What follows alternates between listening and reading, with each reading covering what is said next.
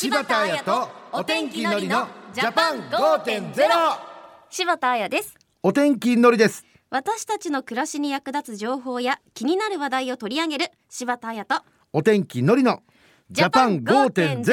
さて突然ですがのりさん、はい。私たちのまあ生活の中はでい。水って欠かせないですよね、そりゃそうですよ本当にね。はい。のりさんの中で水と聞くと何をイメージします？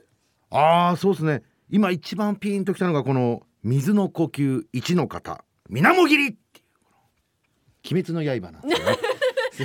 読んでなかった誰も誰も読んでない、ええ貸しますよ じゃあもう貸してくれるんです。ほんと。びっくり。嬉しいな。水柱の富岡義勇ですよ今のは。この収録の後、はい。もう電子書籍で一気に読みます。本当ですよ。私には誰も分かる人がいませんごめんなさいこんな孤独を感じたら僕久々ですよ本当に はい。失礼しました、はい。さあ改めてですけれども先ほども説明しましたが私たちの生活になくてはならない水うん。時には大雨や洪水など普段から備えをしておきたいこともありますよね、うん。そこで今日のテーマは水防月間です。ほ水防とは水害を防ぐということですが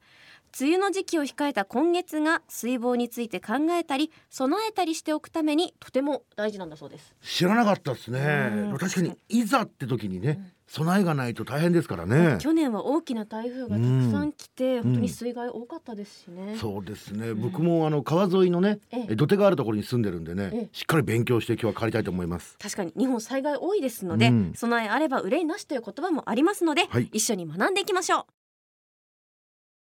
柴田彩とお天気のりのジャパン5.0明日の暮らしをわかりやすく内閣府政府広報の提供でお送りします。柴田彩とお天気のりのジャパン5.0今日のテーマは水防月間です。ゲストをお迎えしています。国土交通省水管理国土保全局。河川環境課水防企画室企画専門官の大吉武人さんです。大吉さんよろしくお願いしますよろしくお願いします。先ほども少し触れましたが5月は水防を考える上でとても重要なんですね。はい、えー国土交通省では例年梅雨や台風などで川が増水しやすい季節を前にした5月を洪水から守ろうみんなの地域水防月間と定めています、この月間を機に普段から水害への備えについて考えていただくことがとても重要です。うん。ちなみに北海道では6月を水防月間に定めています。なるほどそして水防のためにどのような活動が行われているんですか？そうですね。洪水の時に川から水が溢れるのを防ぐため住民の方が中心になって堤防の上に土のうを積んだりまたえー水による被害を防ぐため住民の方に避難を呼びかけたりといった活動が行われています。あの大吉さんあの火事をねこう消したりする消防なんていう言葉はよく聞きますけどもこの水防っていう言葉は僕あんまり聞いたことなかったんですけどね。そうですね。あの水防は大雨が降っている時に川の近くで活動するため人目につきにくいんです、うん。ただ地域の方を守るために頑張っていただいている人がいるということを今日はリスナーの皆さんにもぜひ知っていただきたいと考えています。なるほど。そして水防団という組織もあるんですね。はいそうなんです。水防団は地域の住民の皆さんによる組織で水害から自らの地域を自らの手で守るため、うん。えー全国で2000以上の水防団が活躍しているんです。へその多くは消防団と兼務されているんですが例えば静岡県の安倍川ですとか、えー岐阜県の木曽山線それから大阪府の淀川など長年水害との戦いの歴史がある地域では消防団とは別に専任の水防団がありそれぞれで活動しています。なるほあすどごいですね私は東海地方の名古屋出身なんですけど、うん。木曽山線って確かに結構身近ではあったんですけど、うん。その水防団があるのはちょっと知らなかったですよね。このさもう水の災害とかと戦ってくれてるってことですもんね。うん。これはもうドラマにしましょドラマにしましょう。う川猿これはいいんじゃないですか？はい海猿じゃなくて川猿。海猿なんていうドラマがあるんですか？ななんで知らないんですか？これも川猿 蓮見栄一郎監督にね。絶対知ってるやつええぜひ撮ってじゃないいですか。ただきたいちょっとドラマだったら見たい。見たいよね、えーさあそして世界的に見ても日本の川は短く流れが急なので大雨で一気に水量が増えると言われていますがにしてもここ数年は豪雨が頻繁に起こっていますね。そうなんです。そうした日本の川の地理的な条件に加えて近年は記録的な大雨が各地で頻発しています、特に6月から10月にかけて全国的に広い範囲で大きな被害が出ています、うんもちろん国土交通省や都道府県も治水事業といって堤防やダムなどの治水施設の整備を進めていますが全ての川を整備するには多くの費用と長い年月を必要としますうんそうですよね堤防やダムを作ろうと思ってもすぐにはできるものでないですし、まあ、大きな被害が予想されるところから優先することになりますよね。だからこそ水害から人命と財産を守るために地域の皆さん自らによる水防が重要な役割を担うんです。堤防やダムを作る治水事業と住民の方が自らの手で地域を守る水防は互いに効果を補完し合う車の両輪と言えるんです、なるほど。さあそれにしても毎年のように各地で大きな水害が起きていますから私たちも、まあ、これまで大丈夫だったから心配ないっていうことはない、うん。そんなことを思わずに日頃から気をつけておく必要がありますね。はい。東日本に被害をもたらした、えー去年の10月の台風19号。うん。岡山広島愛媛などに被害をもたらした一昨年7月の西日本豪雨などいつどこで自分の命を脅かす水害が発生するか全く分かりませんそのために日頃から水防の意識が必要で雨の降りやすい季節がやってくる前の今水防について知っておいてほしいんです、まずは地域を守ってくれている水防団について知ることが大切ですね。それ以外に私たちが今からできることはありますか？皆さんハザードマップというのはご存知でしょうか？ハザードマップには河川が決壊した場合に浸水の恐れがある範囲や避難する場所それから医療機関の連絡先など水害時に役立つ情報が詰め込まれています。この機会にお住まいの地域のハザードマップをぜひご確認ください。ハザードマップはどのように確認できますか？そうですねハザードマップは各市区町村のホームページでも確認できますしそれぞれのご家庭に配られている地域もあるかと思います。合わせて国土交通省が運営するハザードマップポータルサイトというウェブサイトからもご確認いただけます。インターネットで見ることができるのは便利ですね。洪水の他に土砂災害津波などの災害別の情報も出てきます今お住まいのところのほかご実家の周辺情報なども検索していただいていざという時の備えとしてください。そうなんですよ。調べさせてもらったんですけど、あこれ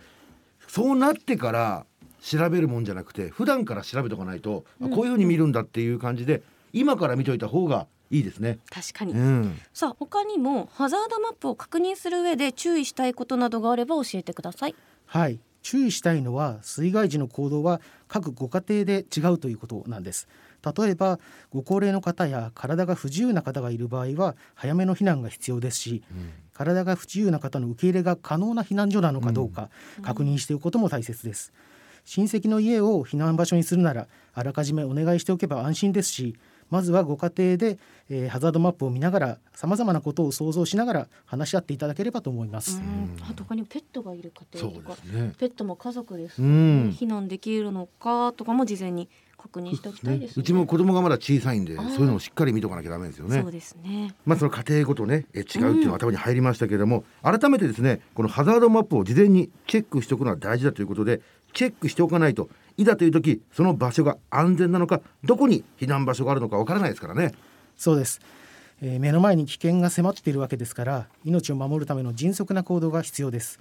ハザードマップを見て例えば少しでも浸水の危険がある地域ならご自宅の寝室を1階から2階に変えるということだけでも効果があります。そっか。もしかしたら寝ている間に浸水しているかもしれないですもんうね。ん。でもいざ避難する必要があるかもと思っても判断ってやっぱりその時はもう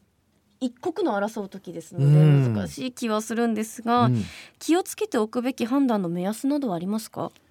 はい、えー避難情報に関して警戒レベルが5段階に設定されています、うん。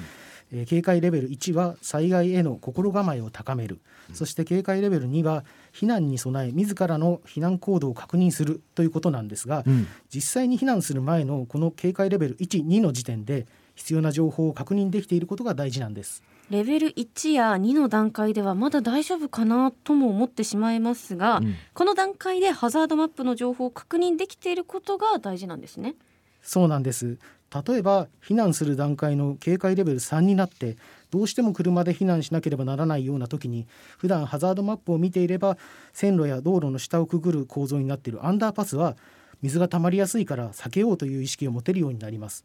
日頃からハザードマップをよくご覧になって水害の際にどうやって避難や行動につなげればいいのかぜひお役立てください、この水害の意識とさええ、ローマは一日にしてならずだね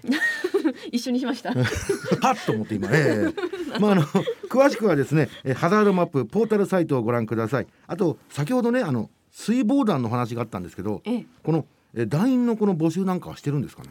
実はですね水防団員の減少それから高齢化が進んでるんです、うん。地域を守るため地域の皆さんの力が必要になっていて各地で水防団員を募集しています。あ。水防団員は、えー市町村から手当なども支給されているんです詳しくはお住まいの市町村にお問い合わせください。わかりました。本当にたくさんお話ありがとうございます。最後に大吉さんから水防月間についてリスナーの皆さんにメッセージをお願いします。はい、えー水害から命を守るためには皆さん一人一人が危機感を持っていただいて、えー防災意識を高めてもらうということが大切なんです、繰り返しになりますがまずはこの水防月間をきっかけにお住まいの地域のハザードマップを確認してみてください、えー水害の場合大雨や台風が来そうといったようにある程度は事前に想定ができるんじゃないかと思います。そういった時に慌てないよう自分がどういう行動を取るかあらかじめ考え備えておいてください。はい。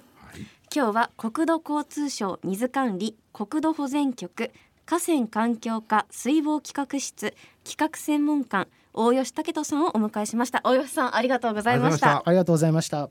いました。さあ今日は水防月間というテーマでお送りしましたがのりさんいかがでした、いや僕もあの普段まあ水も滴るいい男なんて言われて、まあ、お調子に乗ってたんですけども改めてこの水ってのはねええ。大切なものであってだけど怖いものであるんだなっていうね水防へのね意識を高めていきたいと思いました。の地震への意識って私たち結構高いですけど、水害への意識はもしかしたらまだちょっと低かったかもしれないなと、そうですね。私も改めて反省うん。しました、あのハザードマップポータルサイトはスマホでも見られますので、うん。ぜひ皆さん今ねチェックしていただければと思います、はい。さて次回はギャンブル等の依存症についてお送りします。依存症というのは誰でもなる可能性があるので自分は大丈夫ということはないそうですよ。ぜひ来週も聞いてください、はい。ここまでは柴田彩とお天気のりのジャパン5.0また来週。柴田彩とお天気のりのジャパン5.0明日の暮らしをわかりやすく内閣府政府広報の提供でお送りしました。